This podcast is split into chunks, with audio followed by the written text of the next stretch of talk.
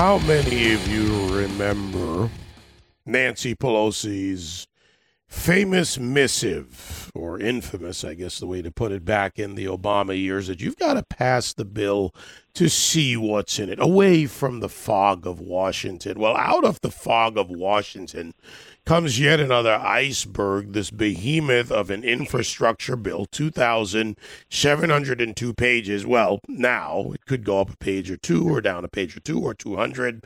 We don't know. After all, it has been procedurally passed through the Senate, and today or tomorrow could get to the floor with the help of uh, 17 Republicans for a full vote, and your economic futures doesn't seem to be part of the consideration.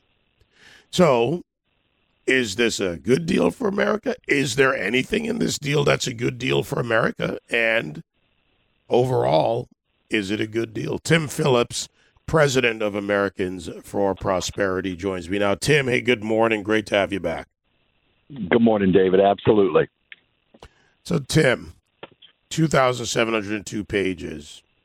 Roughly, depending on the interviews I saw over the weekend, what we were able to glean, maybe up to a third of it really core infrastructure, not even fully for different areas of infrastructure, and a lot of carve outs for the Green New Deal elements, for other programs. And okay, I don't know about you. I'm a pretty good reader, but I can't read 2,700 pages in a weekend. No, this thing is is just outrageous, David. They've spent another trillion, or the, the Senate has approved another trillion uh, you're exactly right. It, it, it's hard to know for sure because again, they hid this bill, the contents for so long. People are racing to get a to to understand everything in it, given how long this is. Um, but bipartisanship is not an excuse for bad policy. This is bad policy. You nailed it on the Green New Deal provisions. You've got electric car charging stations mandates uh, that will drive forward so much cronyism on this environmental uh, on the environmental front. You've got money for animal overpasses. Uh, I mean, David, think about this. We've got genuine infrastructure needs in this country. The government spent over or appropriated over six trillion dollars in the last 15 months, and then they hold the country hostage by saying, hey, I know we've spent over six trillion, the most in human history. None of that on roads and bridges. So we're going to hold what you really need for your family, for your you know safe travel, for commerce. We're going to hold that hostage uh, until you give us even more uh, money. That, by the way, we don't have. Uh, it, it's this is going to be almost all debt. So it's it's terrible legislation. Deeply disappointing to see these 17 Republican senators uh, vote to move it forward with all 50 Democrats. And it's a reason why so many conservatives, David, don't trust the Republican elected class. They they talk a good game about fiscal responsibility, uh, but in the end, a lot of them fold. And in this case, 17 senators on the Republican side did exactly that. And one other thing I'll mention, David, all these Republicans are going to say, "Oh no, we oppose that three and a half trillion dollar bill that's coming next via you know reconciliation." But by doing this bipartisan deal, they're going to have a rose garden photo op with Biden, Schumer, Pelosi, all hugs and kisses and and such, and it's going to make Biden, Schumer, Pelosi look more reasonable than they are, so that when they pivot to that three and a half trillion dollar, you know, all in hard left piece of legislation next, they're going to have stronger polling numbers and a stronger profile with the public because these Republicans helped them get it. It's terrible legislation. It's bad politics as well. Yeah, there's a bait and switch here. And I started out by talking about the power grab in D.C. Now you've got the hard left running the show in D.C. for the Democrats and for the country for that matter.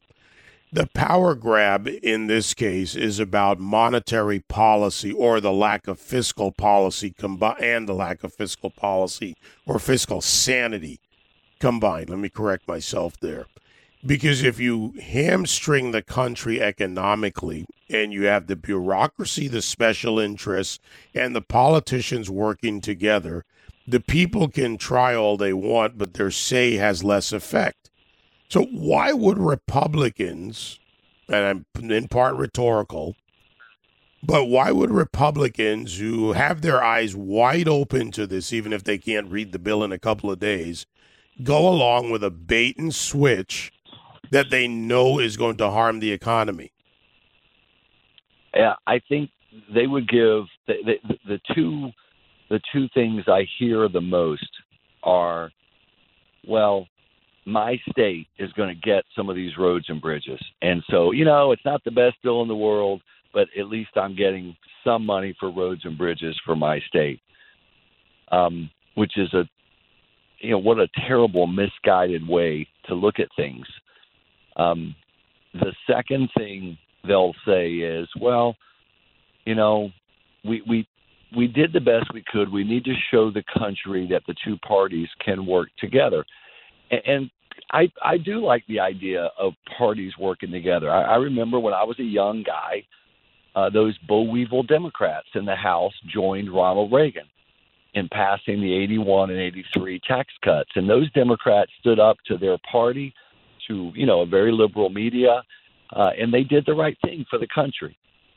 But this is not an example of that. that was good policy, you know, tax cuts that genuinely launched our economy for a generation, the, the Reagan Revolution.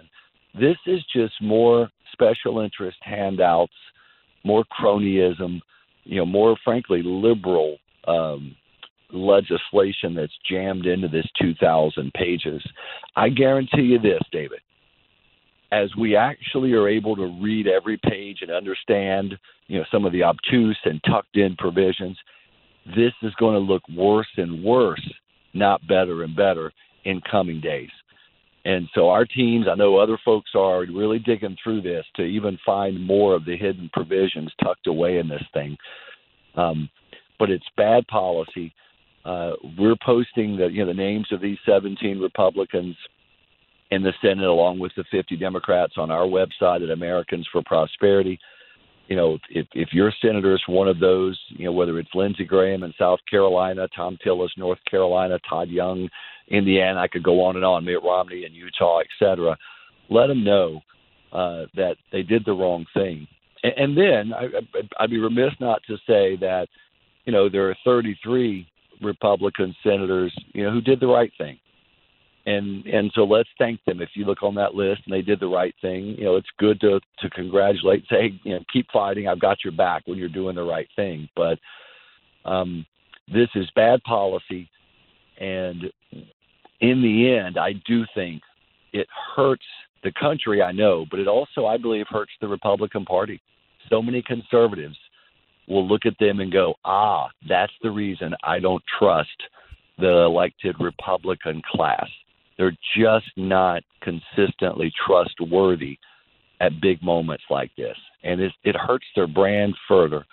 Uh, and and they deserve it in this case. Let's. I realize it's a broad question, and obviously there's so many specifics we could dig into on this.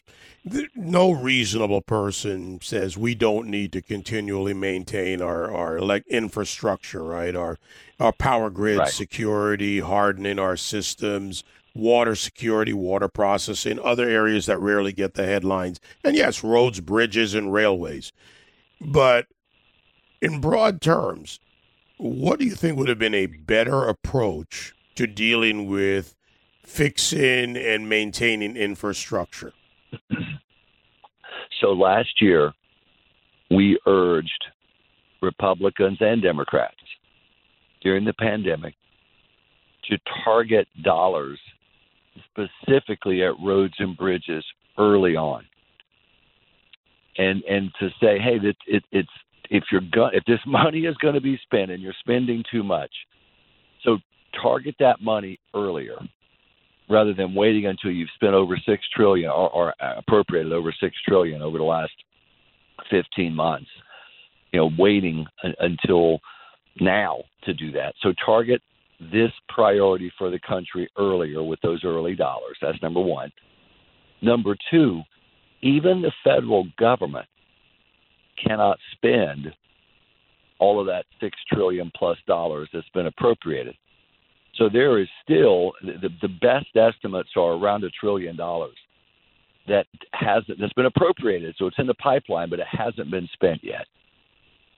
Reallocate that already appropriated money uh, toward this national priority of roads and bridges. It's a simple legislative fix that could have been done here. I mean, I know you've probably reported on uh, half a dozen states have used this money that's been appropriated by the federal government. Half a dozen states, including California, have have used it for teacher union bonuses for for these teachers that weren't even in, in classrooms in places like California. I mean, that's the kind of waste and abuse that's going on with all this money, while they hold hostage, you know, a few hundred billion for roads and bridges. So, so those are the approaches that that we recommended here to prioritize it because we agree with what you just said. Your core infrastructure, roads, bridges, you know, rail, uh, it, is a key function of government. I, I mean that that's one of the deals that you know society makes for the government is you know hey we're going to give you some tax money but for goodness sakes prioritize the things that make our country stronger better uh, and, and able to improve the, the standards of living uh, for your people. And, and one of those things that does that is, is roads and bridges. Well, that was certainly not the the plan uh, that was put in place and that will be voted on possibly sometime today or tomorrow before it goes to the House. And I think we can pretty much call the shot on how it's going to play out there. Tim, thank you as always. AmericanForProsperity.org, the website for any of you that want that information. AmericansForProsperity.org, and Tim Phillips, the president. Thank you, Tim. Thank you, David. We're going to keep fighting. Yes, we have to. We have to, my friend. Thank you.